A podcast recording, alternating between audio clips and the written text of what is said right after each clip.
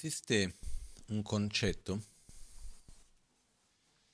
che fa parte, diciamo, della visione di mondo buddista, della filosofia buddista, un concetto semplice che credo che si trovi anche in diverse altre realtà e visioni di mondo,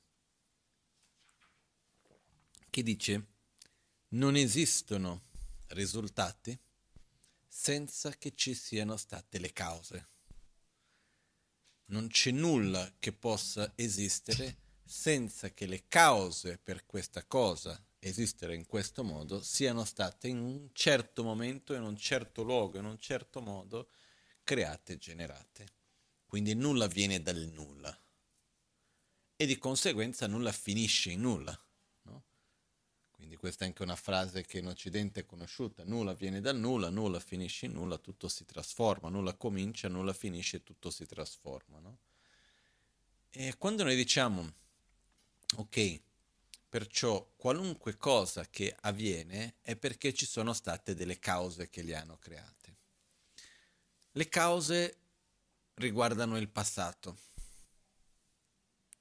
il presente è il luogo, il momento nel quale noi viviamo il risultato del passato e stiamo sperime- creando le condizioni per far maturare il futuro immediato e stiamo anche creando le cause per il futuro più lontano. Questo è quello che accade nel momento presente. E uno dei concetti molto importanti all'interno della pratica buddista, eccetera, è quella di se voglio avere un certo tipo di risultato devo fare un certo tipo di cause. Perché non manca la coerenza se dico voglio avere quel risultato lì, ma le cause per quello non li creo. Non funziona. Anche perché c'è un'altra regola per modo di dire che io non posso sperimentare ciò per il quale io stesso non ho creato le cause. I risultati si sperimentano nella sensazione. La sensazione che è o piacevole o spiacevole, sono due principali tipi di sensazione, poi c'è la terza che è quella neutra, però prevalentemente abbiamo sensazione piacevole o spiacevole, sofferenza. No? Queste sensazioni che noi abbiamo, piacevole e spiacevole, sono quelle tramite le quali noi sperimentiamo il mondo, la realtà che ci circonda sono la base per noi per generare attrazione o avversione, tramite, tramite, la sensazione che noi andiamo a giudicare, dire questo mi piace o non mi piace, va bene, non va bene. Si dice noi sperimentiamo la realtà tramite le sensazioni. Ok? Noi giudichiamo tramite il discernimento, però noi eh, sperimentiamo tramite le sensazioni. Perciò se voglio avere delle sensazioni piacevoli, devo creare le cause per le sensazioni piacevoli. Se voglio evitare una sensazione di sofferenza, devo smettere di creare le cause per avere delle sensazioni di sofferenza. In realtà è molto semplice. Eh? Basta guardare da un punto di vista abbastanza più grossolano il nostro corpo e la nostra salute fisica. Con la conoscenza che ognuno di noi ha io non so quanti di noi siamo dei grandi esperti del corpo, della salute e tutto il resto, io non lo sono. Però del poco che io ho potuto vedere, conoscere, ci sono diverse cose che io so che mi fanno bene. E credo che così è per tutti, no? Io credo che non siamo più bambini che non sappiamo discernere, anche se mi, mi hanno detto una volta che i bambini neonati, piccoli piccoli, con pochi mesi di vita, sanno discernere molto bene quale cibo li fa bene o meno.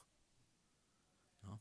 Io so questo perché quando ero molto piccolo mia madre aveva avuto questa indicazione dal medico che seguiva, il pediatra che seguiva, e aveva detto che il meglio per il bambino quando era piccolo era di mettere diversi tipi di cibi davanti, quindi con vari colori, eccetera, eccetera, e poi al bambino piccolo, non so di quanti mesi, a scegliere quale doveva mangiare e la cucina diventava un caos. Perché io lanciavo cibo di qua, giocavo, eccetera, però alla fine ogni volta sceglievo io cosa mangiare, no? E questo, apro e chiudo la parentesi, mi fa riflettere che il palato ha una funzione in realtà. Qual è la funzione del palato? Poter discernere le caratteristiche di ciò che mangiamo. Perché tramite il palato, quello, se il gusto è dol- dolce piuttosto che salato, piuttosto che amaro, rappresenta delle caratteristiche che quell'alimento ha. Quindi noi potremo sapere che tipo, che cosa il nostro corpo ha bisogno e poter sceglierlo tramite il palato. Noi oggi da adulti utilizziamo il palato come uno strumento di discernimento o come uno strumento per uh, ottenere piacere? Prevalentemente per il piacere, il palato serve perché? Per avere piacere, punto. Come se l'udito fosse solo per sentire cose buone, piacere. In realtà i nostri sensi ci aiutano a interagire con la realtà intorno a noi, con il mondo. E il corpo ha dei suoi sensori, chiamiamo così, meravigliosi. Il palato ha una capacità incredibile. Nella medicina tibetana ci sono, se mi ricordo bene, sono 64 gusti diversi che ci sono. Sei gusti principali che vengono poi, ci sono tutte l'insieme di loro. Ogni cosa, quindi ogni pianta, anima, parte animale piuttosto che minerale, eccetera, ogni cosa che possiamo mettere in bocca in poche parole, ha tre gusti. Il gusto quando lo mangi, il gusto eh, durante la digestione e poi c'è il retrogusto durante il momento che si mangia. Sono, comunque sono tre tipi di gusti, adesso mi sfugge uno bene. E figuriamoci, gli antichi in Tibet che studiano medicina tibetana hanno una fissa con i gusti perché secondo loro dal, dal gusto si può sapere le caratteristiche di quello per la guarigione. E loro prendevano, facevano dei digiuni con abbastanza lunghi per tenere e facevano dei processi per pulire il proprio intestino e tutto il resto. Poi mangiavano unicamente di certi tipi di cose e poi li facevano uscire per riprovare il gusto e vedere cam- cosa, come cambiava per capire l'effetto che quello faceva una volta ingerito e digerito. Perché certe cose che inizialmente sono di natura amara diventano dolci piuttosto che il contrario, inizialmente dolce poi diventa acido e adesso io non mi ricordo più, ho studiato un attimino queste cose ma non me le ricordo. Tutto questo per dire che il palato in realtà ha una funzione che noi più o meno l'abbiamo dimenticata, perché siamo troppo attaccati alla sensazione piacevole. Anche in tibetano poi alla fine hanno una, un proverbio che dice che vuol dire tutto ciò che è dolce è veleno, tutto ciò che è amaro è medicina. Poi ovviamente stiamo generalizzando qua, no? Però se, pre- se seguissimo questo male non ci farebbe. Di solito le cose amare fanno bene al fegato e con lo stile di vita che facciamo credo che la maggioranza di noi abbiamo bisogno, no? E le cose dolci alla fine non fanno bene e lo sappiamo o no? La maggioranza di noi sa che mangiare troppo zucchero fa male o no? E quello che succede è che noi abbiamo diverse conoscenze, che noi sappiamo cosa fa bene e non fa bene. Noi sappiamo che se io voglio evitare un certo tipo di malattie, devo evitare un certo tipo di comportamento, di dieta, eccetera o no? Riusciamo a seguire bene? Ni. Alcune cose sì, altre cose no. Però uno dei punti fondamentali è se voglio avere quel tipo di risultato devo coltivare quel tipo di cause. Se voglio evitare quel tipo di risultati devo evitare quel tipo di cause. È molto semplice in realtà. No? Concettualmente. E nel nostro piccolo le cose che man mano impariamo e vediamo, dove noi vediamo che c'è questa correlazione, dove impariamo questo porta quello, meglio che non lo faccio. Perché? Perché vedo che c'è quel risultato e quel risultato non lo voglio. La nostra difficoltà è che noi molto spesso non riusciamo a fare i collegamenti a medio e lungo termine. Vediamo le cose più all'immediato, abbiamo una visione più ristretta. E quindi, ok, faccio questo, al momento immediato mi sembra che va bene, poi bah, quali saranno gli effetti a medio e lungo termine? Ma non lo so, non capisco e non do così tanta importanza a quello. Difficilmente riusciamo ad avere una visione a lungo termine di quello che noi facciamo. Però, allo stesso tempo, quello che accade è che viene detto che le azioni che noi compiamo e i risultati che queste azioni porteranno sono coerenti. Esiste una coerenza fra azione e risultato. Perciò, se io agisco in un modo che genera uno stato di benessere, che sia basato sull'amore, sulla generosità, sulla gratitudine, eh, e basta vedere quali sono quegli stati interiori, quelli, quegli stati mentali, emozionali, che quando generiamo, quando sono presenti, sentiamo anche il corpo e la mente più rilassati, più non solamente gioiosi, ma anche fisicamente c'è una differenza. Qual è la differenza fisica di quando uno è, sente un sentimento d'amore o quando ha un sentimento di odio? Fisicamente simile? No. Quando c'è amore, qual è la sensazione fisica? È una sensazione di te- il corpo è teso? No, c'è spazio c'è energia. No? Uno si sente bene, anche se c'è un dolore non, non lo sente quasi, no? È una sensazione che dà un'energia, dà un sentimento di benessere, il sentimento di amore. E quando c'è rabbia, odio, fisicamente qual è il processo? Uno si rilassa? Di solito crea una tensione, uno sente un peso, no? anche se dice no, mi stringe il cuore, come la tristezza anche dall'altra parte, e ci sono dei sentimenti, la paura, la rabbia, l'odio, l'arroganza anche non è un sentimento di rilassamento. Difficilmente uno si mette con superiorità all'altro ed è rilassato, no. Quindi uno dei miglior modi, secondo me, per capire cause e risultati è vedere nel momento di quelle emozioni, di quegli stati interiori, il nostro corpo come reagisce. Perché questo ci permette di andare un pochettino oltre l'aspetto, come si può dire, più uh, religioso piuttosto che moralista, no, questo si può, quello non si può, ah, questo è negativo perché, perché così è stato detto. Probabilmente è giusto, però molto spesso noi facciamo fatica ad accettare. Noi vogliamo capire le cose, esiste un po' questo nei tempi in cui siamo. Perciò se noi semplicemente permettiamoci di osservare il nostro corpo e se noi riuscissimo a coltivare quegli stati mentali, emozionali, interiori in cui il corpo sta bene, si rilassa ed è più in pace con se stesso. E dall'altra parte cerchiamo di evitare quelli che vanno a generare tensione. Quali sono quelli che generano tensione? Ansia, paura, rabbia, tristezza, rancore, odio, invidia, gelosia.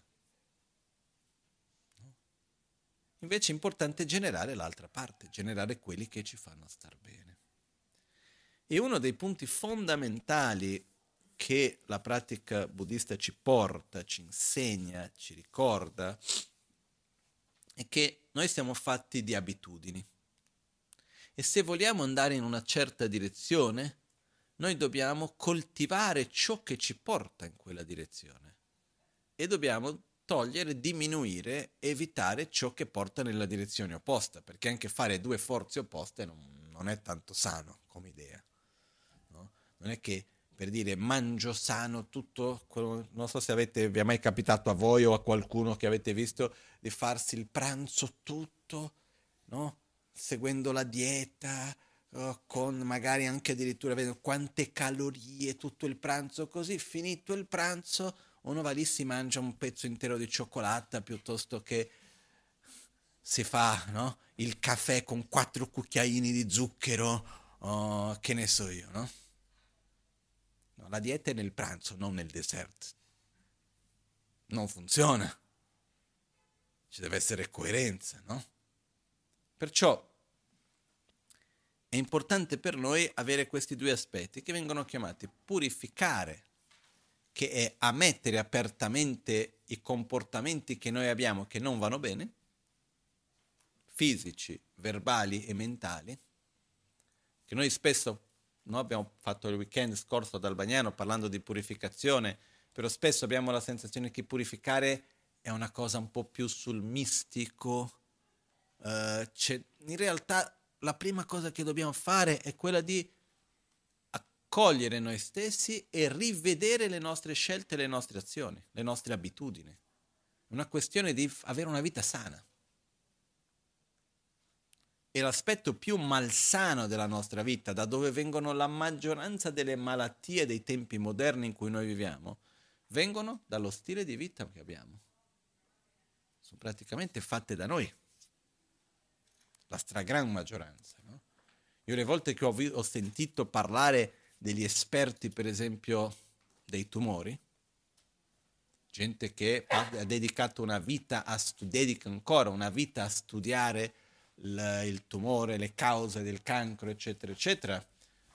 Quando gli ho chiesto ma qual è la causa del cancro, quello che mi è stato detto è guarda, se dovessimo dire qual è la causa del cancro, l'unica cosa che potrei rispondere è lo stile di vita moderno. Non c'è un'altra risposta, perché non c'è una causa unica, è un insieme di cose che viene dallo stile di vita moderno. E ci sono tantissime cose, poi ovviamente è un sommarsi di tanti fattori. E la vita come noi la viviamo nei tempi moderni su tanti aspetti non è una vita sana. Credo che questo noi stessi lo abbiamo già sperimentato, no? E purtroppo quello che accade è che noi abbiamo questa capacità incredibile di adattamento. Adattazione, adattamento. Adattamento. E dopo di un po' ci sembra normale, anche se non è normale. Dopo normale intendo dire che sembra che non ci faccia più danno, che non ci faccia male, ma non è così. Come vivere in un luogo inquinato. L'olfatto, per esempio, ha questa caratteristica che una volta mi hanno detto che dopo 5 minuti circa che uno sente un odore, smette di sentire quell'odore. Dopo di un po' uno si abitua con l'odore. Questo non vuol dire, un'altra volta, l'olfatto a che cosa serve? Per discernere quello che abbiamo. Quello che ci fa bene, quello che non ci fa bene, eccetera. Come il palato. Ma noi ormai quella, no, le nostre facoltà le abbiamo praticamente tagliate L'olfatto a che serve? Sentire dei buoni odori. Il gusto? A mangiare delle cose buone. No? Quando in realtà sono gli strumenti che ci permettono di percepire la realtà che ci circonda e discernerla e quindi prendere delle decisioni. Però quello che accade è che come un sistema quasi che di autodifesa, dopo di un po' che sentiamo un cattivo odore, ci abituiamo con quell'odore in qualche modo mi dispiace, siamo a Milano, io voglio tanto bene a Milano, ma la città puzza. Qualcuno dirà, non è vero. La prova che dopo di un po' uno si abitua. No? Io inizialmente non lo sentivo mai. Poi io ho una capacità dell'olfatto che è proprio scarsissima. Però c'è stata una volta in particolare che non so cosa mi è successo. Ho fatto un trattamento di agopuntura il giorno prima, l'unica cosa un po' diversa che mi viene in mente, che per un paio, per un qualche giorno avevo l'olfatto che sentivo tutto. E in mezzo a quello ero venuto a Milano ed ero rimasto malissimo. Sentivo tanti di quegli odori. No? Io da quando ero bambino scherzavo sempre che quando andavo negli aeroporti che c'erano i duty free dicevo questo è il, no, il terrore delle puzze perché a me tutti quei profumi messi insieme a una puzza terribile non mi è mai piaciuto, no? E quella volta camminando ero, ho dovuto camminare un bel po' in città e camminando vedevo la gente passare e sentivo il profumo di uno, il profumo dell'altro e l'odore di pipì per strada e questo e quell'altro, lo smog delle macchine, una quantità di odori. Incredibile. Però c'è l'odore dello smog, che quando noi lo sentiamo è un buon segno, che noi non, quello ormai non ci siamo così abituati a non sentirlo più.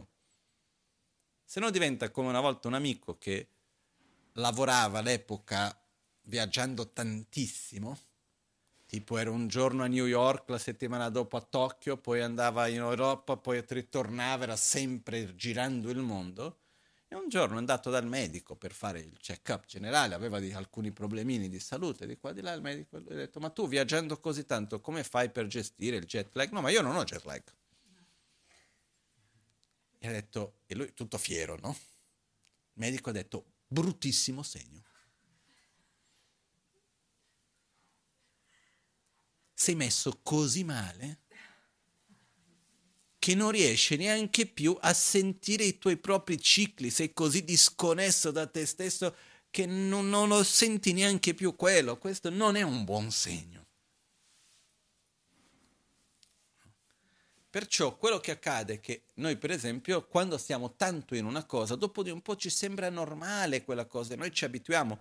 Però il fatto che io mi abitui all'inquinamento dell'aria, non vuol dire che non continua a fare danno alla mia salute. Non so se è chiaro questo. Il fatto che io mi abitui a essere nervoso e mi sembri normale non vuol dire che non continui a farmi danno a me o a, o a quelli intorno a me.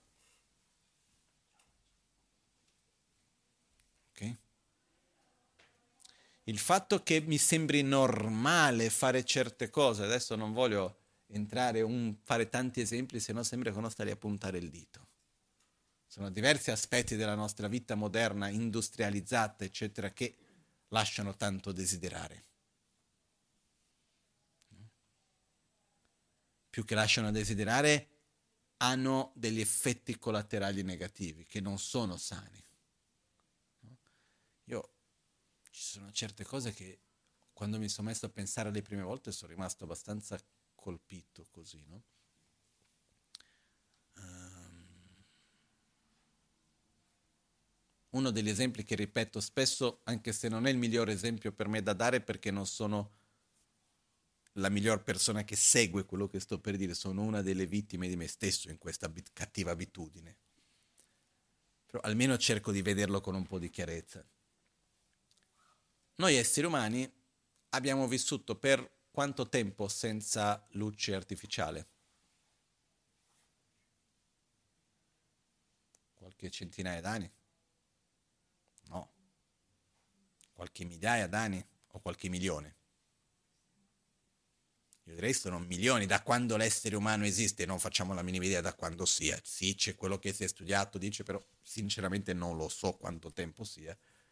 Fatto sta che è da tantissimo, tantissimo, tantissimo tempo che l'essere umano si è evoluto in sincronia con il giorno e la notte. Okay?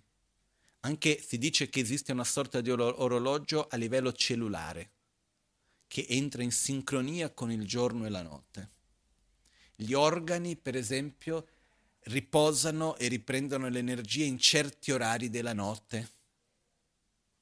Noi siamo fatti per essere svegli di giorno e dormire di notte. Poi a un certo punto ci siamo sentiti iper speciali perché abbiamo, possiamo rompere questo equilibrio. Quindi siamo svegli fino all'ora che vogliamo, manteniamo la luce fino all'ora che vogliamo, ci svegliamo a quel punto tardi quando vogliamo, perché tanto possiamo stare svegli di notte tardi perché tanto abbiamo la luce quando vogliamo, e siamo diventati belli, speciali perché non dipendiamo più dai cicli della natura.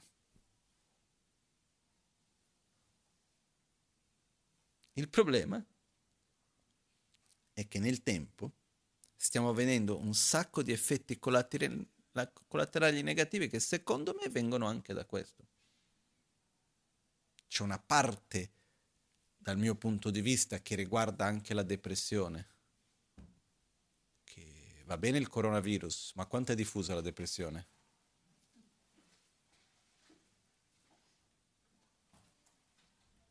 Purtroppo ansia, depressione, non lo so, basta vedere quante sono le persone che hanno sofferto, che soffrono, che conoscono qualcuno che abbia sofferto, che stia soffrendo di depressione o ansia. Meglio, c'è qualcuno che non conosce nessuno? No. Io mi ricordo anni fa, circa 3-4 anni fa, in Brasile mi avevano dato i dati dell'aumento che c'era stato negli anni precedenti del consumo di psicofarmaci ansiolitici, si dice in italiano, no? Era una roba, e antidepressivi, ma principalmente gli ansiolitici, era una roba spaventosa. No? Come si diceva che per esempio a San Paolo uno studio diceva che il 10% della popolazione che guida le macchine in città non era capace di guidare una macchina in città a San Paolo se non stesse sotto ansiolitici. E dopo di un po' diventa tutto normale. Però il fatto che noi ci abituiamo non vuol dire che non continui a far male. Quindi lo stile di vita che noi abbiamo, e fra questo il fatto di non dormire e non essere in sincronia col giorno e con la notte, magari da qui a mille anni, vivendo fra diecimila anni, vivendo con un altro ritmo, magari le generazioni future gradualmente si adattano a un modo diverso. Però da quanto tempo? Sono cento anni che abbiamo luce artificiale. Il nostro corpo non è fatto per essere così. È molto, molto più sano svegliarsi con l'alba e andare a dormire appena dopo il tramonto. Molto più sano. Ma facciamo un'enorme fatica. Io per primo. Negli ultimi anni sono migliorato, però in generale ho sempre fatto una grande fatica. Uh, tutto questo io sto facendo alcuni esempi per arrivare al punto che se noi non vogliamo un certo tipo di risultato, non dobbiamo creare un certo tipo di cause il fatto che noi ci abituiamo con qualcosa non vuol dire che non continui a generare le cause per certi effetti e risultati. No? Solo per concludere il discorso del dormire, uno dei problemi in cui noi viviamo, e voglio ribadirlo perché secondo me è un problema abbastanza serio ed è importante avere un po' di consapevolezza di questo, è il discorso che noi abbiamo uno stile di vita nei tempi moderni in cui si è fatto una sorta di, come si può dire, confusione, in cui si è confuso piacere con felicità. Ok? Stimolo dei sensi. Piacere intendo piaceri sensoriali, stimolare i sensi con felicità. Okay? La felicità è molto più connessa con uno stato interiore di soddisfazione. No? Parlando chimicamente, la felicità è più connessa con la dopamina e non con la serotonina, in realtà. Ok? Quello che accade è che la felicità è molto più questo stato interiore di pace, dove va tutto bene, dove sono soddisfatto, molto di più che lo stimolo sensoriale dei piaceri dei sensi. Perché poi c'è un discorso, come funziona il piacere dei sensi? più vado a stimolare i sensi, quando finisce quel picco di piacere, uno crolla e ha bisogno ancora di più. Okay? C'è tutta la spiegazione chimica di questo che me l'hanno già spiegato un po' di volte, ma non sono capace di ripeterlo. Di come funziona tutto questo. Però fatto sta che abbiamo uno stile di vita nel quale noi proiettiamo la nostra felicità nei piaceri, abbiamo i piaceri estremamente accessibili, Basta vedere il modo in cui mangiamo, ormai quasi tutti i giorni è Natale. O no? Ormai arriva il Natale e dici, oh no, c'è quel cenone lì, ma... Una volta Natale era, wow, posso mangiare certe cose, no? O mi sbaglio? Abbiamo un accesso ai piaceri, agli stimoli sensoriali abbastanza elevato. Se noi andessimo a paragonare questa generazione, i tempi in cui noi viviamo oggi e quelli dei nostri noni. L'accesso ai piaceri sensoriali È uguale o è cambiato? Ma basta vedere quando io ero ragazzino, vedere un film, aspettavi un attimo, c'era, vai, andavi al cinema e c'era da aspettare, eccetera, eccetera. Adesso anche quel piacere è finito, più o meno, eh? Perché uno ha tutto seguito lì, però c'è uno stimolo continuo, continuo. Qual è il problema che questo c'è? Che quando noi sperimentiamo una sensazione di piacere tramite gli stimoli sensoriali, da quello che ho capito io, dico da quello che ho capito io perché non è il mio campo, noi consumiamo chimicamente serotonina. Ok? Quando noi nasciamo, io non so esattamente da quando e per quanto, fatto sta che noi veniamo con un certo bagaglio, una sorta di riserva di serotonina, fisicamente parlando e poi durante la vita noi continuiamo a generare serotonina. Ok? Quello che succede però è che abbiamo uno stile di vita con un altissimo livello di consumo di serotonina. Perché ogni volta che noi sperimentiamo uno stimolo sensoriale di piacere, consumiamo serotonina. Quindi abbiamo un altissimo livello di consumo di serotonina. Per generare serotonina durante il giorno serve il precursore della serotonina che è la melatonina. La melatonina si può generare unicamente di notte con un certo tipo di sonno, dormendo nel totale buio. Viene detto che anche la puntino rosso della TV spenta ci inibisce la possibilità di generare correttamente melatonina. Quindi chi dorme con una luce accesa in realtà diminuisce tantissima la possibilità di generare melatonina.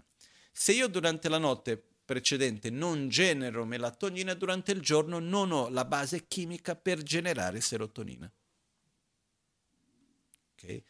Se sto con certi tipi di stimoli fino a una certa ora, stimoli visivi, con certi colori, Oggi come oggi ormai i cellulari, i, tele, i computer, eccetera, dopo una certa ora mettono lo schermo un po' più giallo.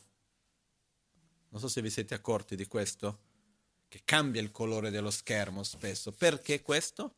Perché certi colori blu, eccetera, eccetera, dopo una certa ora non permettono la generazione di melatonina, creando problemi per, la, per il sonno, eccetera, eccetera.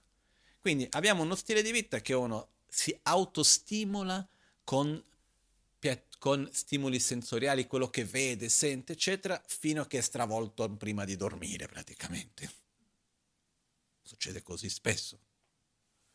Quindi non si va a dormire in orari presto, di solito si dorme anche abbastanza tardi, con stimoli fino a tardi, stimoli visivi, eccetera, eccetera, diminuendo moltissimo la, il, la, il modo in cui riusciamo a generare melatonina durante la notte. Questo vuol dire che riusciamo a generare molto meno serotonina durante il giorno. Quindi generiamo meno serotonina, ma consumiamo tantissima. Questo che cosa vuol dire? Che arriva un momento che c'è un deficit. Arriva un momento nel quale io voglio consumare, ma non c'è più. È finita. E a questo punto che cosa succede quando finisce una risorsa? Chimica non, non, non c'è dove trovarla. E quindi uno va in depressione chimica. Uno non entra in depressione perché gli è successo qualcosa in famiglia. E sempre di più c'era uno studio che mi era stato detto, io non l'ho letto personalmente, mi è stato raccontato dell'Organizzazione Mondiale della Sanità, fatto, pubblicato tantissimi anni fa, che diceva che nell'anno 2020 o 2030, io mi ricordavo il 2020, sembrava lontano quando l'ho visto la prima volta, ma anche se fosse il 2030, lo stesso alla fine, che la principale causa di morte sarebbero state la depressione, a causa di questo processo di depressione chimica e tutte le malattie che vengono di conseguenza. E quindi cosa si fa oggi? Visto che non riusciamo a produrre bene la, la, la, serotonina, eccetera, uno comincia a prendere pasticche per sostituire, che non funziona bene, in certi casi va bene, ma non risolve del tutto. Io dico, eh, se le pasticche facessero tutti felici, io sono il primo, datemi. Io sto bene per mio, però se questo risolvessi non avrei problema, molto più facile che stare lì a meditare, no? Se vuoi essere felice, prendi questa pasticca con quella, con quella, con quell'altra, ti fa essere felice, bene. Ma purtroppo non funziona così. E ce ne abbiamo provato come società, eh? però abbiamo visto che non funziona così. Io non sono contrario a qualunque tipo di medicina sia essa, anche psicofarmaci. Io sono sicuro che ci sono certe situazioni, certi casi dove danno il loro giusto sostegno e sono necessari. Però ho discusso diverse volte con medici, alla fine chi comanda è la mente. Se non c'è un percorso psicologico di generare certi stati emotivi che vanno a generare quello stato chimico, anche dopo di un po' non, non, non regge. Ma se non c'è un cambio di stile di vita, non si potrà avere un risultato se non ci sono le cause. E non potrò evitare un certo risultato se non smetto di coltivarne le cause. Credo di essere abbastanza chiaro, no? Magari fin troppo in qualche modo. Però il punto è, vogliamo una vita sana, dobbiamo crearne le cause. E noi le cose le sappiamo. Vediamo con l'ambiente. L'altro giorno ho visto questo bellissimo documentario, che il nome è A rivedere le stelle, di un amico nostro, Emanuele, che ha fatto questo documentario, e c'era la prima parte all'inizio che mi ha colpito profondamente, dove anni fa è stato il primo glaciale che è morto in Islanda e dove c'era questo grande glaciale che non c'è più, in pochi anni è scomparso, hanno lasciato una targa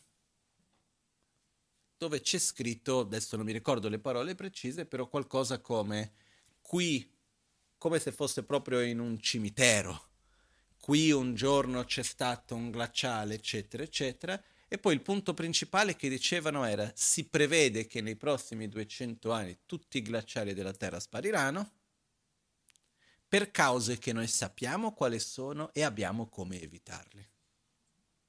Quindi questa targa qua per ricordare a coloro che ci saranno in futuro che noi sapevamo che questo accadrebbe e noi avevamo i mezzi per evitarlo. Chiaro? Qualcuno mi dirà, ma io cosa c'entro? Io non sono il governo, io non, ho, non sono proprietario di una multinazionale, io non sono questo, quello, quell'altro. Noi cosa c'entriamo? Noi c'entriamo tantissimo perché quello che io faccio ha un impatto su tutto quello che c'è intorno a me. Però se noi non vogliamo un certo tipo di risultato non dobbiamo crearne le cause. E la cosa che è difficile in questo è cambiare le abitudini. Perché cambiare un'abitudine in qualche modo ci costa. No? Io ho visto anni fa sono andato dal medico, andato, ero a pranzo con un medico e lui mi ha dato dei consigli molto pratici per un problema di salute che avevo. Lui ha detto per sei mesi non deve toccare la farina, non deve mangiare assolutamente nulla di crudo e niente di freddo. Mi ha dato delle cose. Eh, io ho detto, e la pasta? No. E come faccio? Vivo in Italia poi c'erano diverse cose che non potevo, eccetera. Ho seguito perfettamente quello che lui mi ha detto e sono stato bene. Ma qual era la fatica? È che è un'abitudine. Dice, ma come faccio a vivere senza quello? Vivendo senza quello. Punto. No? Mia, quello che mi ha risolto, perché all'inizio era un po' faticoso l'idea, Dopo di un po' ho fatto il seguente ragionamento. Perché mangio? Io mangio perché ho bisogno o mangio perché mi piace? Io personalmente mangio perché ho bisogno, perché secondo me sarebbe molto meglio la vita se uno non dovessi proprio mangiare. Ma già quanto tempo risparmiamo? E lavoro, e cucinare, e questo, e quella. Una cosa è lavare i piatti, c'è una, un'enormità di cose che girano intorno al mangiare. Eh? Io mangio perché ho bisogno, non mangio perché mi piace mangiare. Se mangio perché ho bisogno, devo mangiare quello di cui ho bisogno. Questo è stato quello che mi ha fatto un cambiamento totale. Ero davanti al cielo, che cosa mangio? Quello che ho bisogno. Che cosa che ho bisogno? Questo e quello. Questo mi fa male, per me è veleno. Per te no perché hai una costituzione diversa. Per me è veleno. Quindi non lo mangio. Punto. Però c'è fatica dietro. Perché cambiare le abitudini non è facile. Ma se noi non riusciamo a fare il collegamento no? fra presente e futuro, continueremo a coltivare ciò di cui ci siamo in modo abituati su certi stili di vita malsani, da un punto di vista fisico, da un punto di vista del modo in cui mangiamo, in cui dormiamo, in cui consumiamo non solo il cibo, ma le immagini, i suoni e così via, che poi dopo pagheremo il prezzo nel tempo. Si dice che, così ho sentito dire, che nei tempi in cui viviamo è vero che l'età media si è allungata. No? Le persone oggi tendono a vivere di più che 40-50 anni fa, o no? Però allo stesso tempo che l'età media si è allungata, l'età in cui cominciano le malattie croniche è diminuita. Quindi prima le persone fino a poco tempo fa vivevano meno, ma erano sani per tempo più lungo. Poi a un certo punto si ammalavano e morivano in tempi più brevi. Oggi quello che succede è che riusciamo a, a trascinare per un tempo più lungo questa vita, ma cominciamo con malattie croniche prima. Questo perché? Perché abbiamo uno stile di vita malsano. Il nostro compito non è cercare il modo per guarire la malattia o per togliere il dolore. Il nostro compito è capire come sostenere e coltivare la salute. Io ho ancora questo sogno che un giorno magari riusciremo in, da qualche parte nel mondo a riprendere, a ricrearlo, che era quello di ritornare a come avveniva in Cina circa 3000 anni fa, riguardo la medicina, e più in particolare riguardo il rapporto con il medico 3.000 anni fa in Cina il medico erano i medici di famiglia, era molto stru- ben strutturato l'aspetto del medico nel rapporto la, nella società e c'erano i medici un po' simili come oggi in Italia ci sono i medici di famiglia. Quindi ogni medico era responsabile per un certo numero di persone di famiglia. Però il medico veniva pagato ogni mese da tutti i suoi pazienti finché erano in salute. Il giorno che uno si ammala smette di pagare. Quindi cosa facevano i medici? Cambio di stagione, adesso sta entrando la primavera. Non so, avete mai ricevuto una chiamata dal vostro medico dicendo sta arrivando la primavera? State attenti con le allergie, non mangiare questo, dovete rinforzare il fegato. Non so, qualcuno ha mai ricevuto una chiamata dal medico per dire questo? Io no, e conosco medici bravissimi. Eh. All'epoca sì, in Cina il classico era che il medico andava di casa in casa e faceva le campagne di prevenzione. Perché se lui sapendo che stava per arrivare la primavera ed è un periodo che il fegato va più in difficoltà, eccetera, eccetera, le allergie, questo, quell'altro, poi avevano i loro mezzi per capire come stava andando quell'anno, quali erano i pericoli, eccetera, il medico mica voleva rimanere senza soldi. Quindi cosa faceva? Prendeva cura della salute. Perché il compito del medico non era prendere cura della malattia, ma prendere cura della salute. E c'è una differenza enorme fra guarire malattia e coltivare salute. Perché la salute non è una cosa che non è il risultato della mancanza di malattia. La salute è il risultato di una vita sana, con tante caratteristiche. Diciamo che fra la mancanza di malattia e lo stato di buona salute c'è un gap in mezzo, c'è uno spazio in mezzo. Fra uno stato di malattia mentale, di uno stato di, di forte disagio emozionale, a uno stato di una mente e un'emozione sana, c'è uno spazio in mezzo. Perciò io ritengo che nella nostra vita noi dobbiamo coltivare la salute fisica, mentale, emozionale, ambientale. La stessa cosa della pace.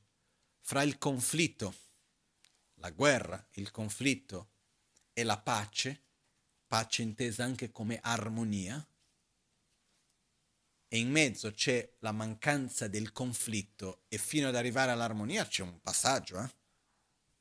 Basta pensare nel nostro rapporto con le altre persone. C'è un'enorme differenza fra non essere in conflitto diretto ed essere in armonia, o no? Per rimanere in armonia con qualcuno, basta non andare in conflitto o l'armonia va coltivata? Va coltivata. E così è, perciò la pace, l'armonia, la salute è faticoso. Dobbiamo investire energia in quello. Sono risultati, esperienze, risultati che non vengono, non vengono dal nulla, vanno coltivati, come tutto d'altronde. Perciò partiamo da questo presupposto che se voglio avere certi risultati devo coltivare le cause, che poi gradualmente nel tempo mi daranno quei risultati, non è una cosa immediata. Se no diventa come, io ho già visto qualcuno che dice, ah adesso mi è venuto il tumore al polmone, ma proprio adesso che ho smesso di fumare. Non avessi mai smesso. Come se la causa del tumore è stato aver smesso di fumare. E non quei tre pacchetti di sigarette al giorno per 40 anni. Perché quando la malattia si manifesta vuol dire che le cause spesso sono lì già da tanto tempo che si accumulano. Perciò, dove voglio arrivare? Che noi dobbiamo evitare ciò che ci fa male, riconoscere ciò che ci fa male ed evitarlo, anche se per noi ci sembra già normale, anche se ci siamo in qualche modo abituati. Non è per quello che, con- che non continua a farci male. e dall'altra parte diventa molto importante vedere che cosa ci fa bene e coltivarlo.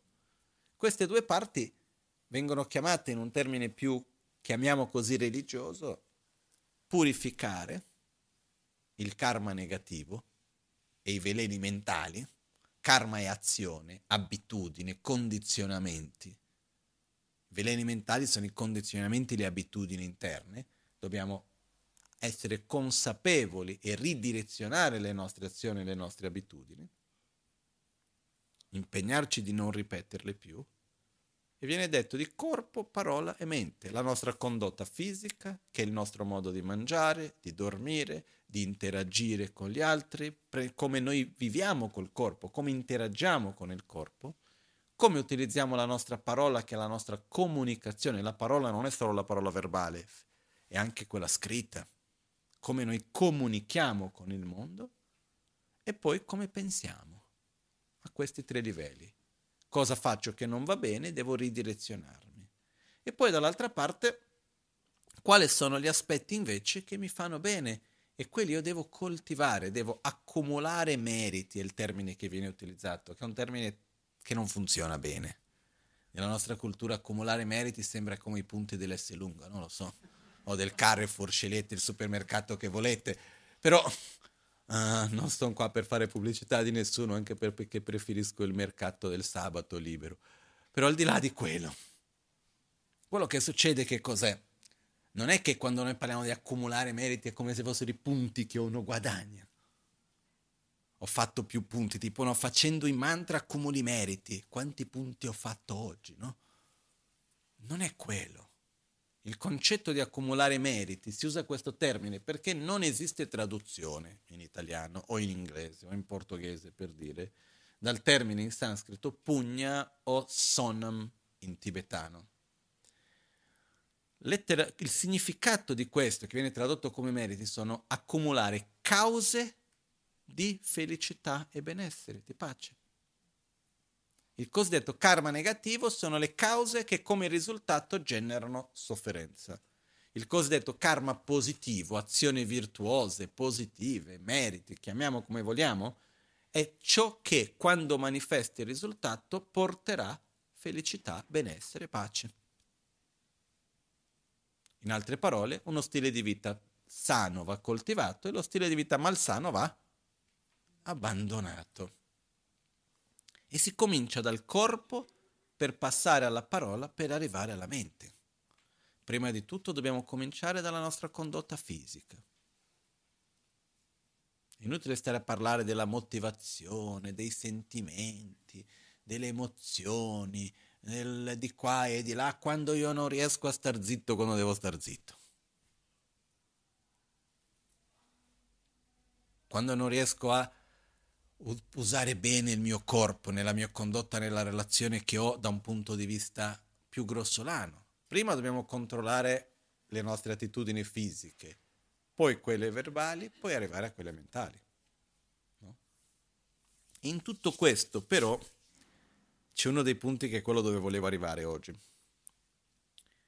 che riguarda il fatto che nell'accumulare energia positiva, nell'accumulare le cause per poter star bene, per il benessere, per la felicità, per uno stato di salute, di benessere, fra queste cause viene detto che una delle principali è il dono, è la generosità. La generosità viene citata in tantissimi testi, tantissimi maestri per secoli, a partire da Buddha Shakyamuni, spiegano la generosità come una delle azioni che genera le migliori cause per sperimentare pace, benessere e felicità, sia a livello personale che a livello come società, come gruppo, anche come coppia se per quello. Basta pensare, due persone insieme. Io sono generoso con te, tu sei generoso, generosa con me. Che cosa vuol dire essere generosi? Vuol dire che innanzitutto io ci tengo alla tua felicità. Perché un atto di generosità vuol dire quando io condivido qualcosa che io possiedo con te affinché tu sia felice. Perciò se io sono generoso con te vuol dire innanzitutto che io mi permetto di vedere te. Perché per essere generoso per dare qualcosa che tu hai bisogno, io non sto dando a te quello che io voglio dare, io sto dando a te quello di cui tu hai bisogno. Quindi quello ho bisogno di vederti, ho bisogno di, come si può dire, vederti, eh, essere consapevole delle tue necessità e non delle mie necessità nel dare qualcosa a te. Non so se è chiaro questo. Ok? E già questo richiede una certa maturità non è un atto così facile, così semplice. Molto spesso io vedo che noi vogliamo dare agli altri aiuto materiale, aiuto emozionale, ci sono diversi tipi di generosità, ma noi vogliamo dare, aiutare l'altro perché in qualche modo sentiamo la necessità di aiutare, è quasi come se fosse per togliere da noi il peso di vedere quella sofferenza e non star facendo nulla.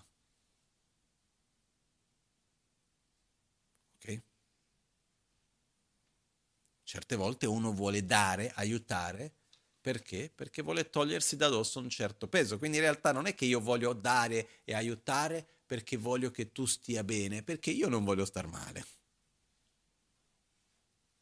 Scusate se sono un po' critico in questo senso, però credo che sia abbastanza chiaro, no? Perciò quando parliamo della generosità, parte prima di tutto dalla nostra capacità di permettere a noi stessi, dico permettere perché non viene così facile e spontaneo, di guardare, vedere l'altro e vedere cosa tu hai bisogno. La tua felicità è importante per me. La tua sofferenza è importante per me. Di che cosa tu hai bisogno? In che modo che posso interagire con te che ti posso aiutare? Uno dei grandi errori che certe volte facciamo, noi cerchiamo di aiutare l'altro come se l'altro fosse come noi. Quindi io voglio dare a te quello che io vorrei se fossi nella tua posizione. Di solito non funziona.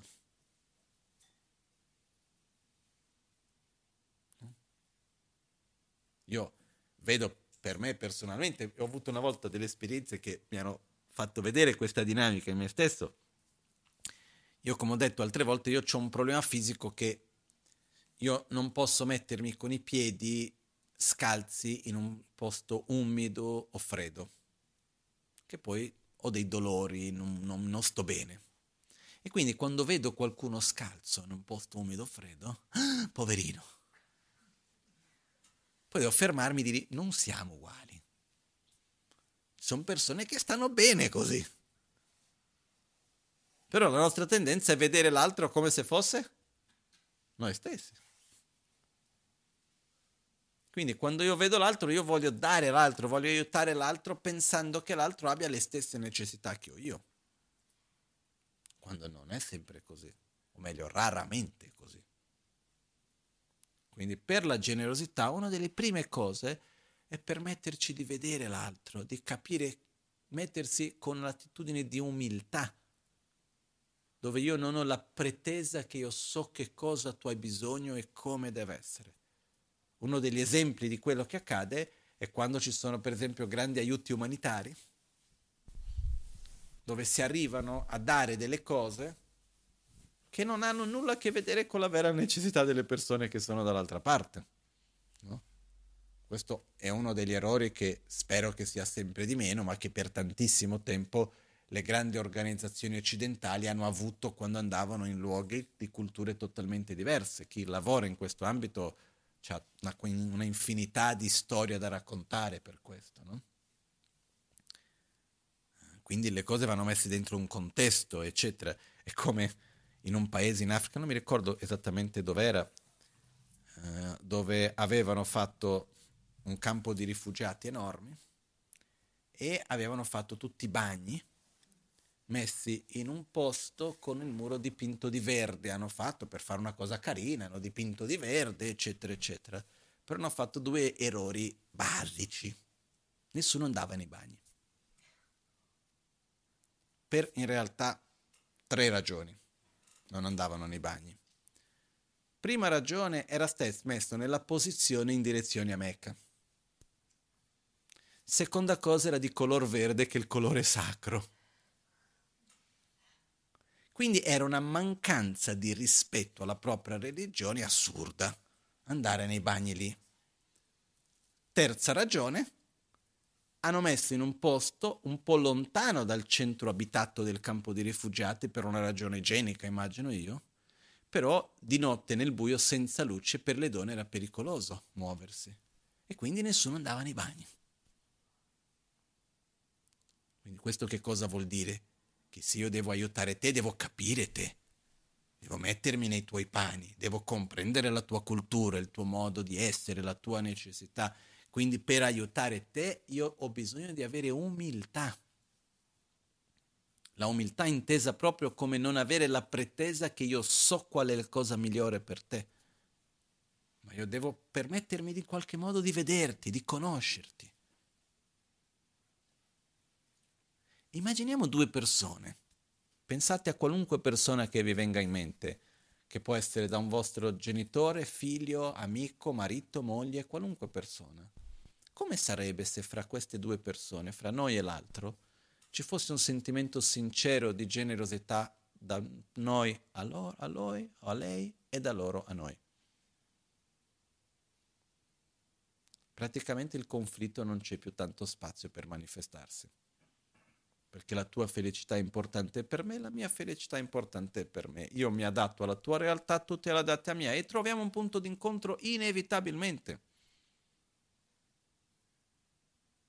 L'opposto è io ho l'arroganza della pretesa di sapere come il mondo è, anche tu, figuriamoci. Quindi una delle cause per la felicità, per la pace, è la generosità, è la prima che viene citata. Però quando noi andiamo ad agire con generosità, noi stiamo creando delle cause per poter sperimentare pace, benessere, gioia, eccetera. Quindi non è per nulla che quando Buddha ha descritto le qualità che dobbiamo sviluppare nel nostro percorso spirituale, la prima che Buddha ha descritto, oltre che l'amore, che è la base, l'amore e la compassione sono la base, poi le qualità da sviluppare su questa base, la prima è la generosità anche perché per sviluppare le altre come la saggezza o la concentrazione o lo sforzo entusiastico e altre qualità richiedono una base di energia positiva generata, di cause virtuose, chiamiamo così. Per questo che uno comincia con la generosità. E la generosità esiste di quattro tipi. Ed è importante vedere questi quattro tipi di generosità, non solamente pensando a quello che noi dobbiamo dare agli altri, ma anche a come prendere cura di noi stessi. Perché esistono quattro tipi di generosità perché ognuno di noi abbiamo bisogno di quattro tipi di bisogni diversi. E questi quattro tipi di bisogni sono graduali, per dire il quarto è quello più profondo e quello più importante. Ma se non c'è il terzo non può esserci il quarto, se non c'è il secondo non ci può essere il terzo e se non c'è il primo non ci può essere il secondo. Quindi è un crescendo. Prima devo avere la prima base, poi c'è la prossima, finché arrivo in alto. Okay? E di solito la mancanza de- del primo è, a causa della mancanza dell'ultimo. Non so se è chiaro. Adesso vi spiego meglio. La prima necessità che noi abbiamo è la necessità fisica materiale. Se non ho da mangiare, se vivo in mezzo al freddo, non ho un posto dove dormire, se mi trovo in mezzo a delle difficoltà fisiche, non ho spazio per altro. Non so quanti di noi che siamo oggi qui ci siamo mai nella vita trovati in uno stato di reale necessità fisica.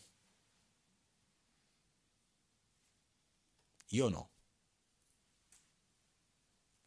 Sono stato in momenti in cui ho dovuto aspettare delle ore infinite per mangiare perché non c'era quando ho fatto una volta 57 ore in treno, più altre 24 ore in pullman, tutto di uno insieme all'altro, non sapeva qua, cosa si mangiava, però c'era da mangiare alla fine.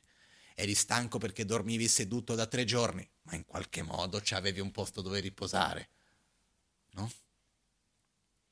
Però io non ho mai avuto questa situazione di non aver il minimo necessario per sopravvivere. E credo che la stragrande maggioranza di noi non ha mai sperimentato una cosa del genere. E quello che accade è che quando non c'è quella base, diventa difficile prendere cura della seconda necessità, che è quella emozionale. Prima di tutto abbiamo una necessità materiale, fisica. E... No?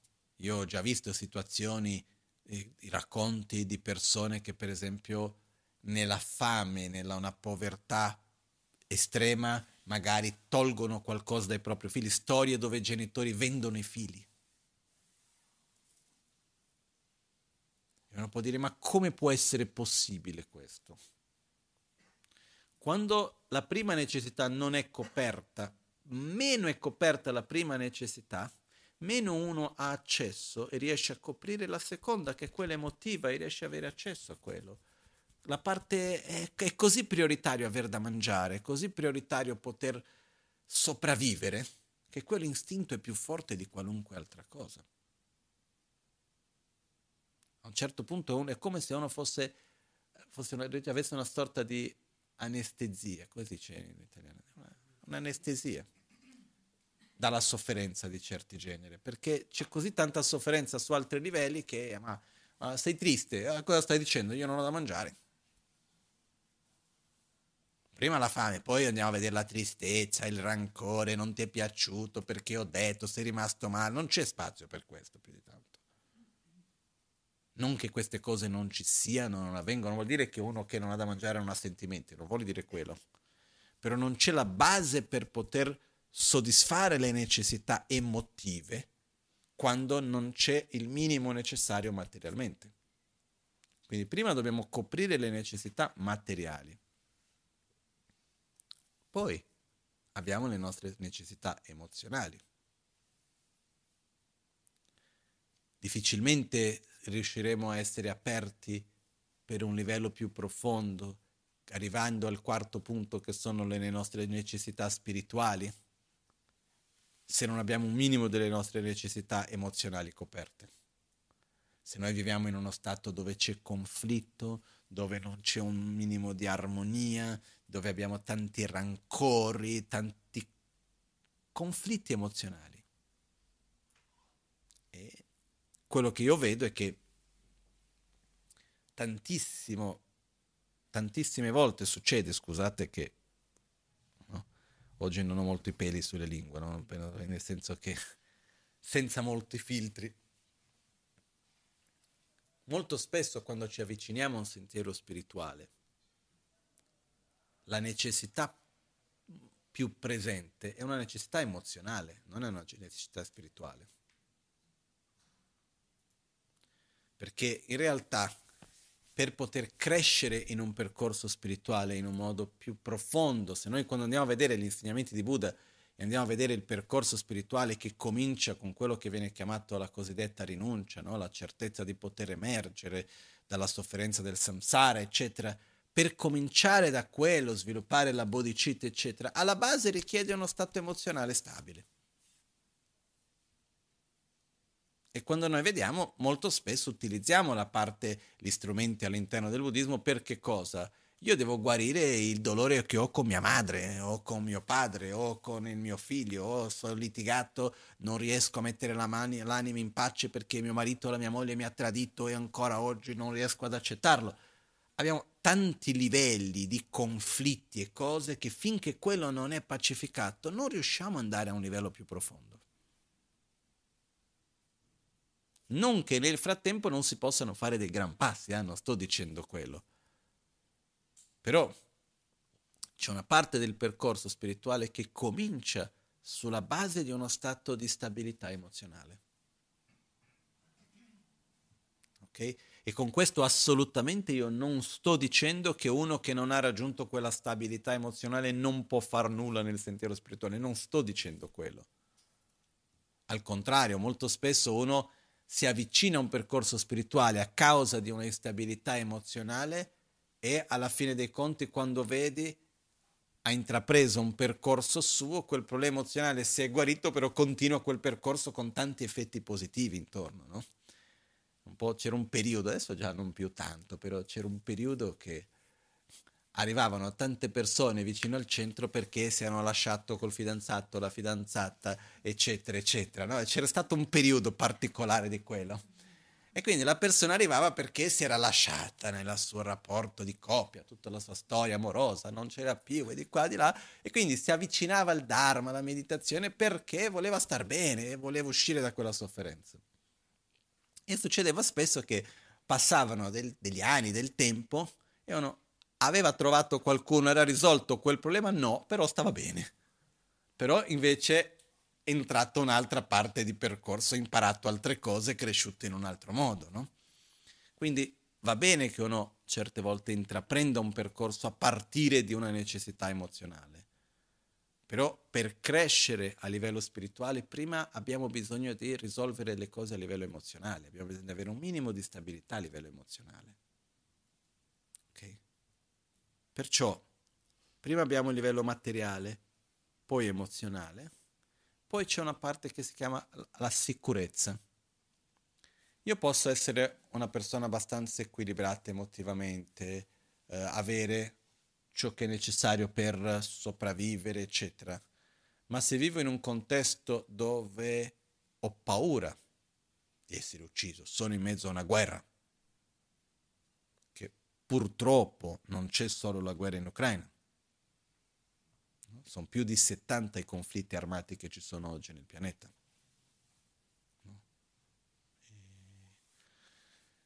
se vivo in una situazione, ma non c'è neanche bisogno di andare a una guerra. Io mi ricordo, per esempio, per purtroppo tante persone in una città come San Paolo.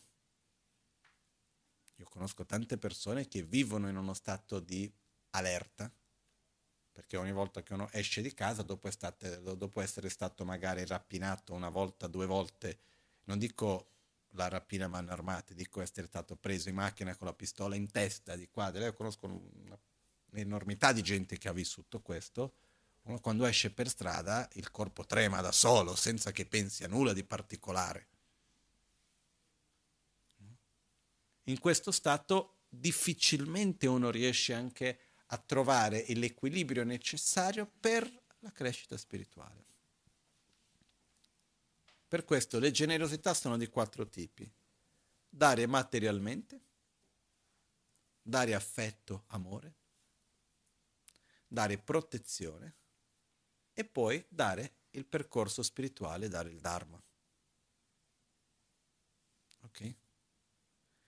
Quindi quando perché ci sono quattro forme di generosità? Non si potrebbe dire dai subito il Dharma perché il Dharma è ciò che permette, è il percorso spirituale che permette lo sviluppo delle qualità interne, la trasformazione della persona. Se la persona sviluppa saggezza, soddisfazione, equilibrio, pace, tutto il resto si risolve. È vero.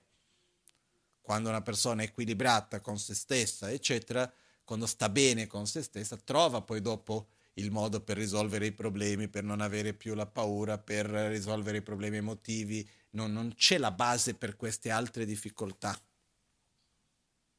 per poter sostenersi.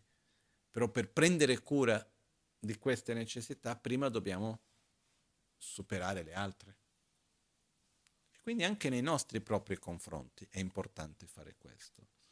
C'è un punto anche qua che però dobbiamo stare un pochettino attenti Ognuna di queste quattro necessità che noi abbiamo vanno viste fino a qual punto arriva, perché se no esiste un pericolo che noi abbiamo una necessità, però una volta che abbiamo coperto la necessità andiamo oltre e non passiamo al passo successivo. Per esempio, quanto tempo e spazio della nostra vita, fisico, verbale, mentale, tempo, materiale, noi consumiamo della vita per la prima necessità materiale.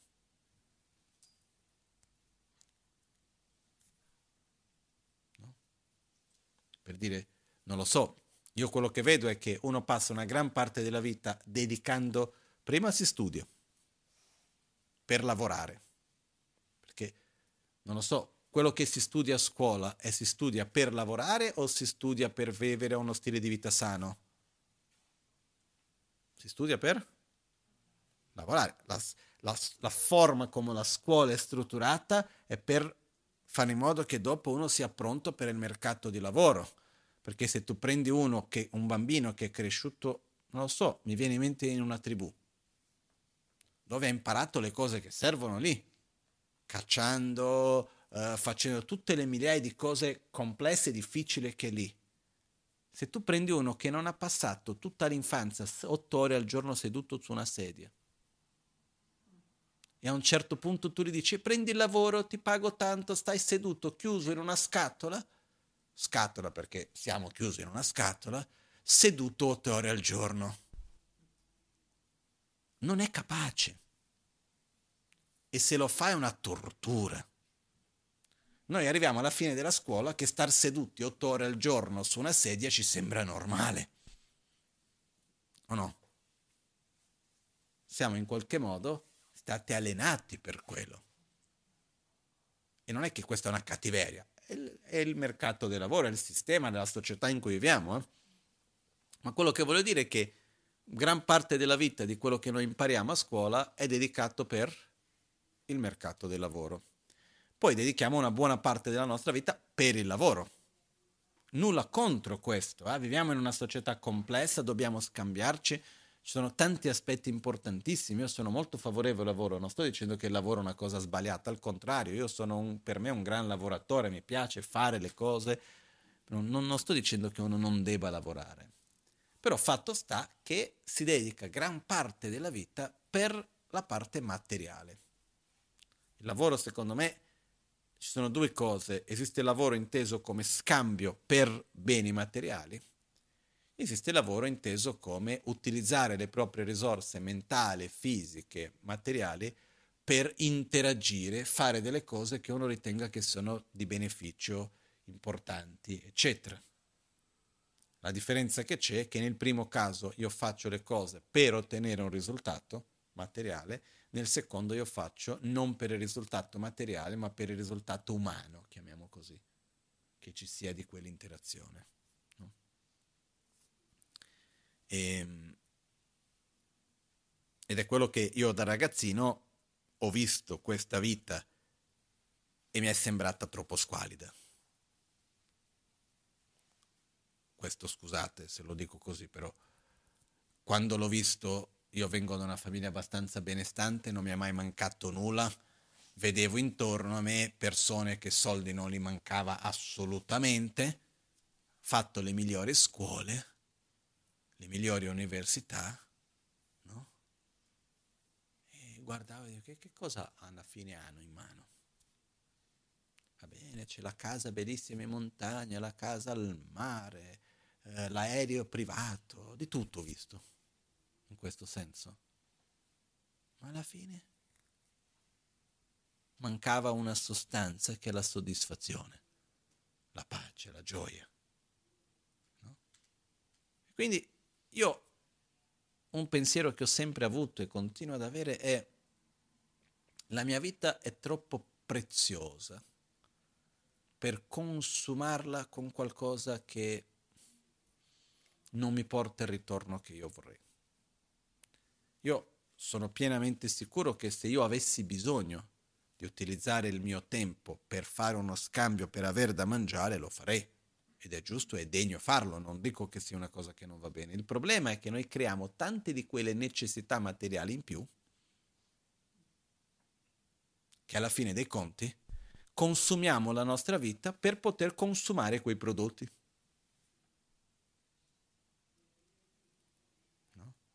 E il sistema in cui noi viviamo, la Magan ce lo definiva il cappello di cuoio bagnato.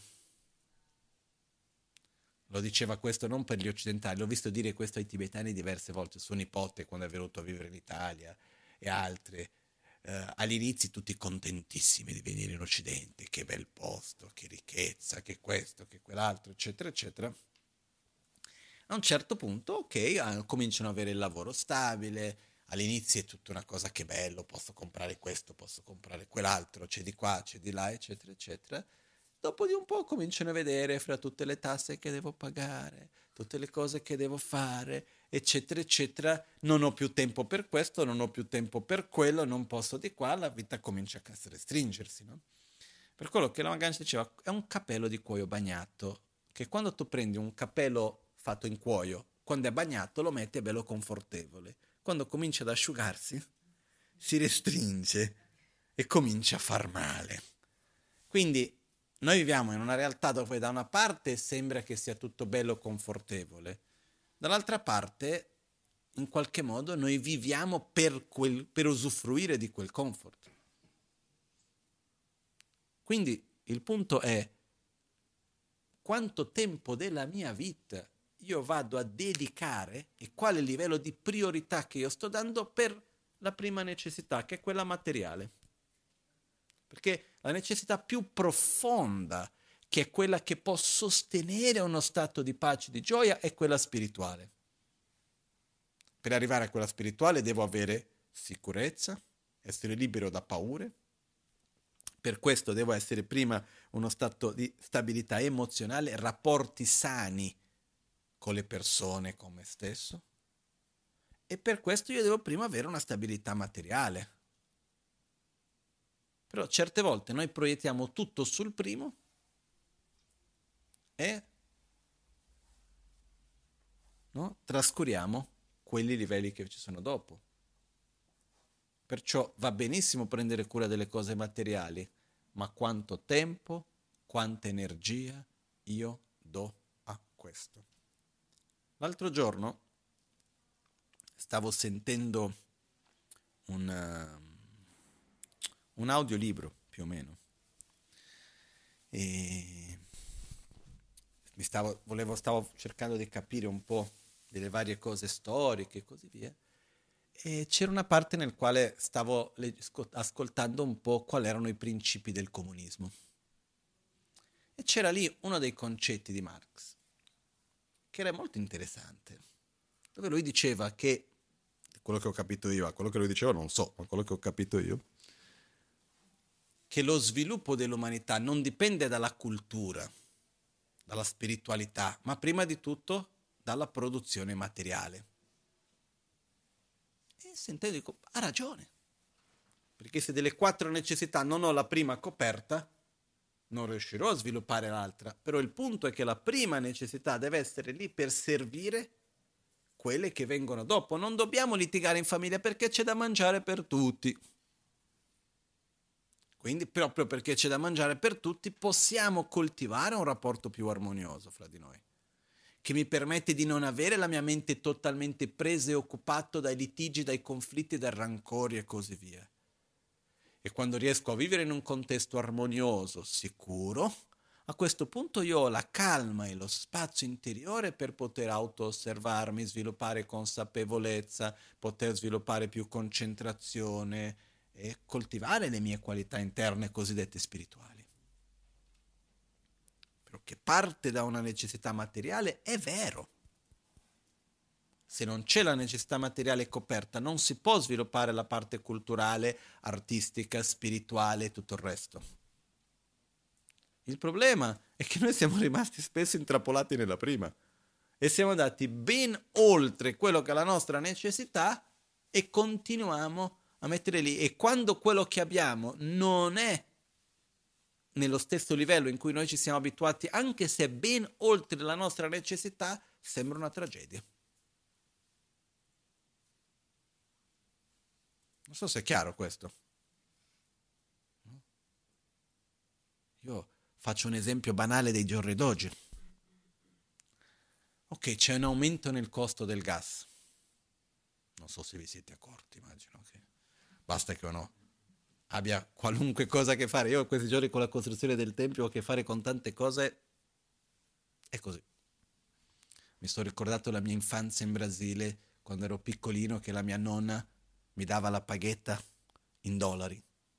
Avevo sei anni e mi ha insegnato a vedere il cambio del dollaro perché avevamo un'inflazione di più di 30% al mese, no? Quindi adesso in questo momento mi ha ricordato un po' l'infanzia su certe cose. Però qual è il punto? Ok, non posso permettermi di spendere così tanto. Devo diminuire il riscaldamento. Sarà così difficile. Io, a me mi è sempre piaciuto il caldo. Però da un anno e mezzo a questa parte, circa un anno a questa parte, ho cominciato a diminuire il riscaldamento a casa. Non per una ragione economica, in realtà, ma perché con la cagnolina, la Maitri, oltre 20 gradi per lei è troppo caldo. E visto che sta dentro di casa, esce quando può, esce sempre, però sta anche dentro di casa, ho messo la casa a 18 agli inizi freddo, metti un maglioncino. No? Che problema c'è? Ah, fa un po' freddo, metti un altro maglioncino, una coperta in più, una borsa dell'acqua calda. Beviti una tisana calda, è inverno. No? E dopo diranno, oggi per me i 18 gradi sono anche alti quasi, mi sono abituato ormai. Io che volevo avere 23 a casa prima, eh? mi sono abituato dopo un anno. All'inizio è stato un po' faticoso. Ma quello che voglio dire è che noi spesso abbiamo dei comfort in più che non è che diminuire quello ci toglie la qualità di vita. È un fatto di abitudini, è un fatto di permetterci anche di cambiare certe abitudini, vedere che Molto spesso noi siamo abituati a voler coltivare un livello che è molto oltre la nostra reale necessità.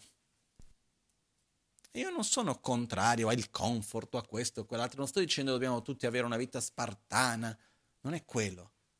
Il punto è per mantenere tutti questo comfort, quanto spazio della nostra vita viene consumato da quello. Quando la stabilità materiale dovrebbe essere una base per servire quella emotiva, dei rapporti fra le persone, che è la base per dopo poter dare sicurezza, che è la base per poter avere un buono sviluppo spirituale, culturale, artistico, eccetera. Ok? Perciò non stiamo a puntare il dito addosso agli altri, guardiamo noi stessi. Io devo essere generoso con me stesso e poi devo essere generoso anche con gli altri. Nell'essere generoso con me, qual era la prima cosa che ho detto quando dobbiamo essere generosi con gli altri? Prima di tutto dobbiamo vedere l'altro e capire qual è la sua necessità. Non so se avete mai visto un conflitto in famiglia dove uno dice all'altro di solito è più l'uomo verso la donna, è più una cosa il rapporto fra uomo e donna è più comune così dice ah ma tu non mi ami più, ma con tutto quello che ti pago? Non lo so, non so se avete in mente questo dialogo in qualche modo, no?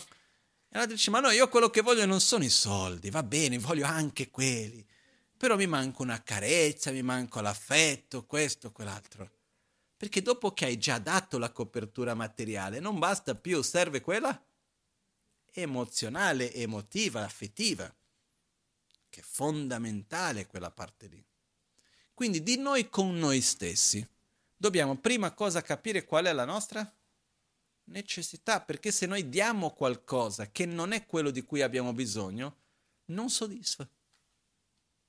Se quello di cui l'altro ha bisogno è affetto, io continuo a dar diamanti, per quanto possa piacere i diamanti, non riesce a soddisfare la necessità che c'è. Chiaro? Perciò dobbiamo vedere qual è il nostro livello di necessità, dove siamo noi. Ognuno di noi guarda se stesso, sono in un livello delle quattro necessità, qual è la necessità in cui mi trovo? Quella mia materiale è coperta o no? Quello di cui ho bisogno per sopravvivere in un modo con un minimo di comfort, ce l'ho o no? Per se non ho la certezza vado a chiedere, passo fame? Riesco a nutrire bene il mio corpo? Prendere cura della mia salute? Se io mi permetto di seguire le cose giuste, ho i mezzi per farlo? Materiali? Ho i mezzi per proteggermi dal freddo e dal caldo? Se ho queste cose, vivere in un luogo sicuro? No? Perché non avere un luogo dove vivere, anche questo è bello faticoso. Eh? Purtroppo c'è tanta gente che si, si trova in questi stati. Quindi ho la prima necessità coperta o no? Sì. Ok. Quindi vuol dire che io per essere generoso con me stesso, io non devo essere generoso con me stesso materialmente. Perché per il quanto che mi piaccia comprare delle cose nuove, non andranno a soddisfare la mia necessità, perché la mia necessità non è quella. Quindi è vero che quando sono triste compro un paio di scarpe piuttosto chissà quale altra cosa e mi sento un po' meglio. Perché non lo so se avete mai comprato qualcosa in un momento per supplire una necessità emotiva. Sì o no? Sì, no? Eh. Ormai non deve neanche uscire di casa. poi arriva il pacco, non sai neanche come è arrivato, sembra Babbo Natale che è passato davanti a casa, no? Non so se avete mai comprato qualcosa non, senza, e quando è arrivato non, non vi ricordavate che l'avete comprato, ok? Però la domanda è, se io ho una necessità a livello emotivo, mi manco bisogno di affetto, ho bisogno di amore, ho bisogno di stabilità emozionale, ho bisogno di questo, non importa quanto io riesca a darmi piaceri momentanei materiali, non vanno a supplire quello. Ok? Perciò se la mia necessità non è materiale, non è con la generosità materiale che vado a soddisfare. Quindi questo è già un punto di chiarezza. Quindi, qual è il livello di cui ho bisogno? Ho bisogno di livello emozionale?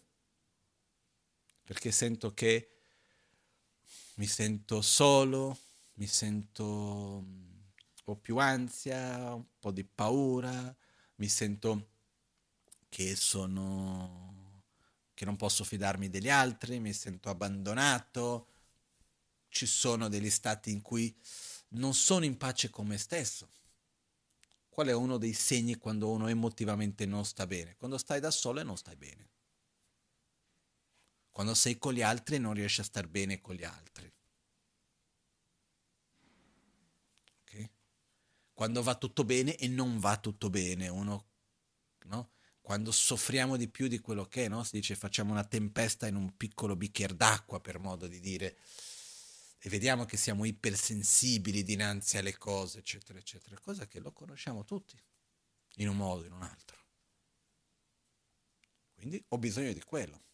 Okay, a questo punto devo essere generoso con me a livello affettivo, emozionale.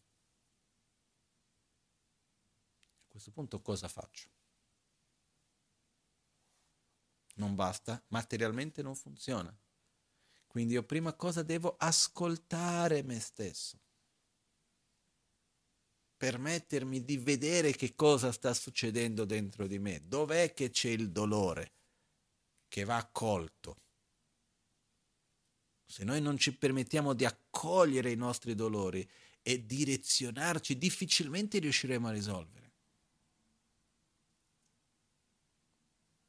Perciò dobbiamo accoglierci chiedere aiuto a questo livello anche, avere qualcuno con cui possiamo parlare, dall'amico al psicologo, ci sono tanti modi diversi per poterlo fare.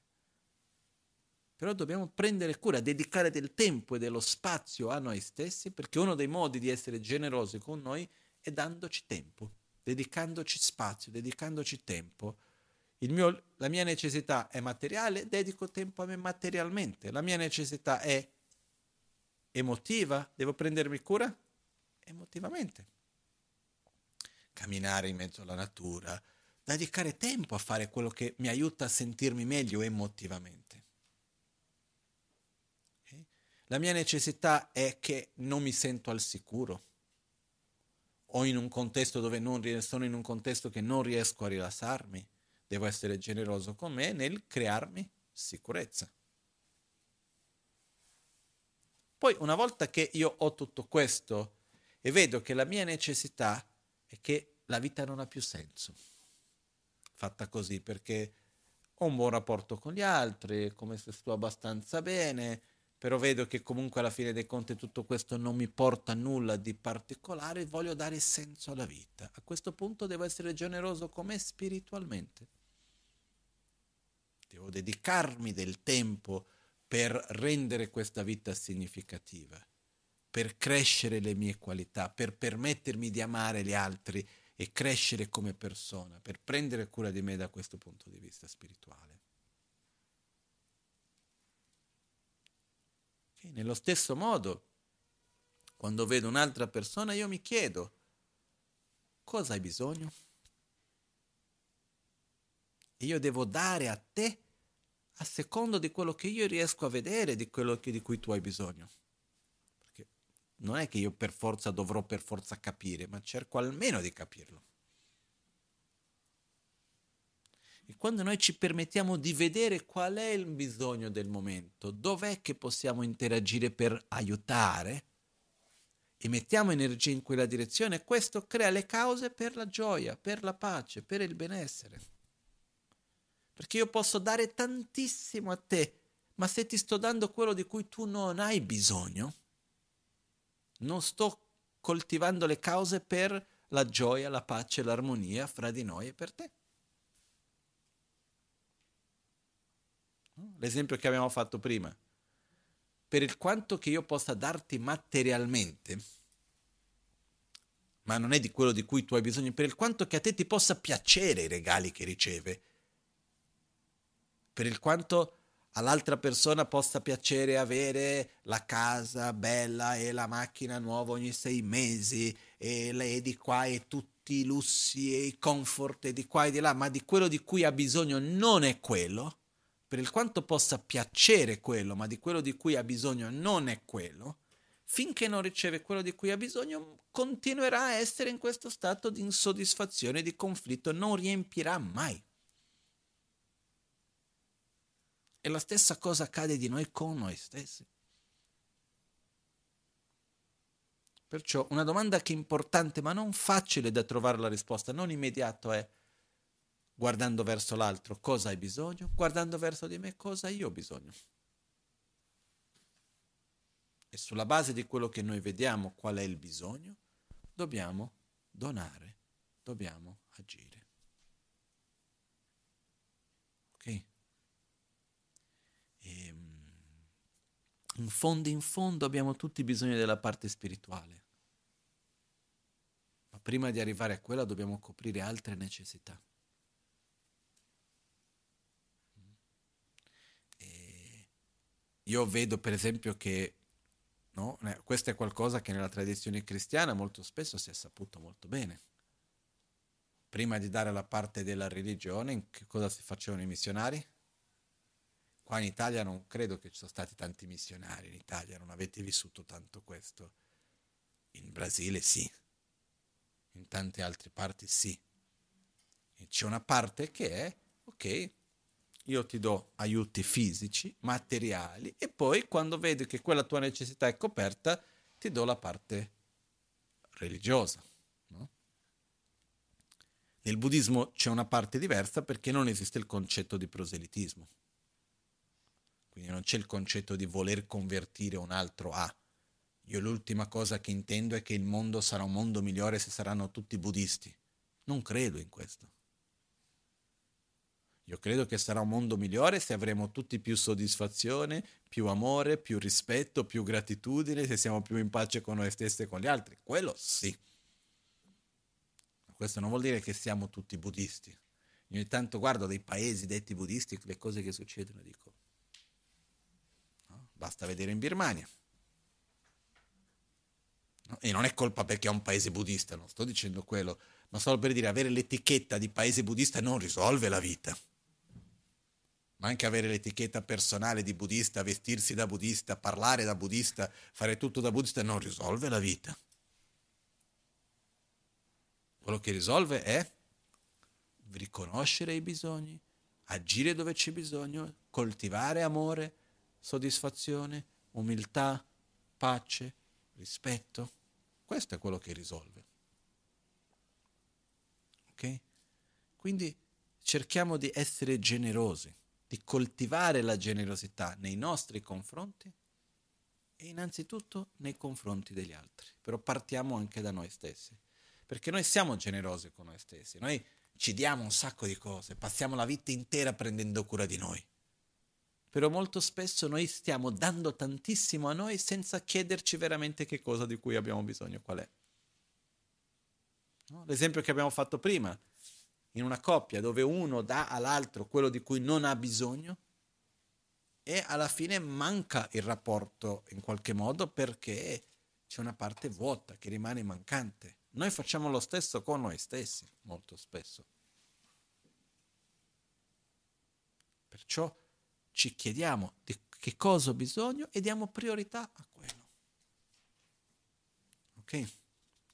Che vuol dire, per esempio, magari avere meno tempo per guadagnare più soldi su certe cose e dare più tempo per poter fare quello che ci nutre interiormente.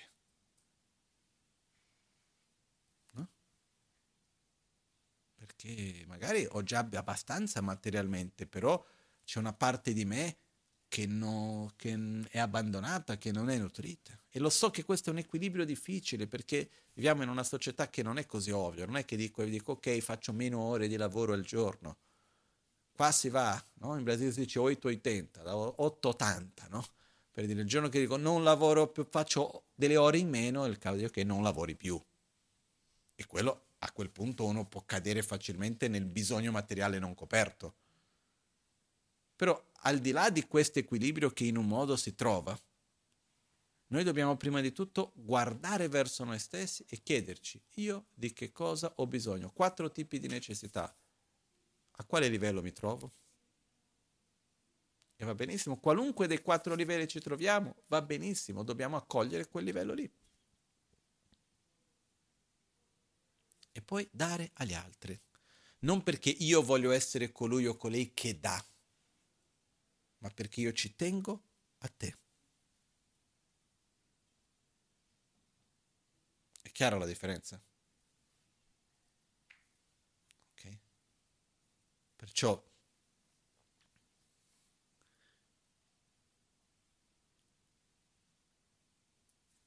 consapevolmente coltiviamo il futuro che vogliamo vivere.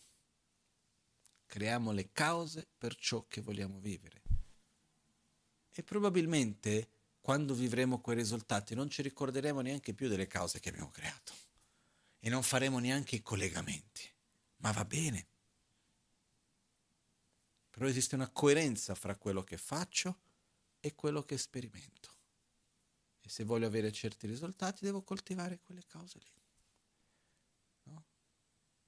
Probabilmente quando vado lì e riesco a mantenere una certa dieta, a vivere la vita in un certo modo sano, poi più avanti, anni dopo, quando mi sentirò sano, forte, stabile, mica mi ricordo di quei momenti lì. Probabilmente non collego neanche una cosa con l'altra, ma sono state tutte quelle piccole azioni che hanno permesso quello. Perciò Partiamo da questo presupposto, da questa base. Cause portano risultati e c'è una coerenza fra cause e risultati. Cerchiamo di diminuire, di evitare ciò che coltivando genera malessere e sofferenza e cerchiamo di coltivare ciò che ci fa sta bene, ciò che ci aiuta a star bene, per noi e per gli altri, sia per noi stessi, sia per noi come membri di una società, di un pianeta cercare di essere un'interdipendenza positiva nel mondo in cui noi viviamo. Questo è già tantissimo. Ok? Facciamo le nostre dediche per oggi. Io vi ringrazio di essere qui. Di... Una delle ragioni per la quale io sempre ringrazio è che veramente se non fosse per voi io non avrei l'opportunità io stesso di riflettere su tante di queste cose, ricordarmeli. Perché molto spesso nella quotidianità noi ci dimentichiamo.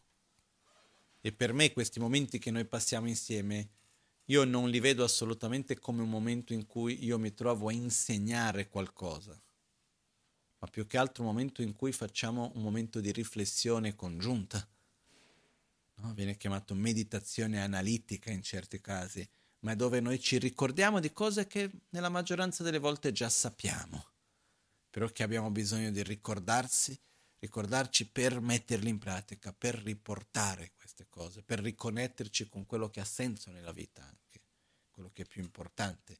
E quindi il fatto che io sono in questo ruolo di dover, più che di dover, ma di condividere, di guidare, di insegnare, chiamiamo come vogliamo, questo mi dà a me l'opportunità di riflettere, di rivedere, e che per me è una cosa bellissima e grandiosa. Quindi io ho una profonda gratitudine a tutti voi di permettermi questo percorso, di permettere questo processo anche per me.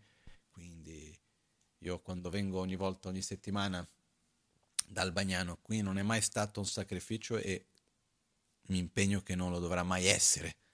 Al contrario, è una gioia non per una cosa di piacere, di sensazione, ma perché avere questo momento in cui noi ci fermiamo dalle varie cose della quotidianità e con sincerità ci guardiamo negli occhi e riflettiamo su delle cose che sono importanti, è una cosa abbastanza preziosa e importante. Io ricevo tanto per questo che vi ringrazio di essere qui con, come si dice, no? Essere qua con il cuore aperto e la mente chiara.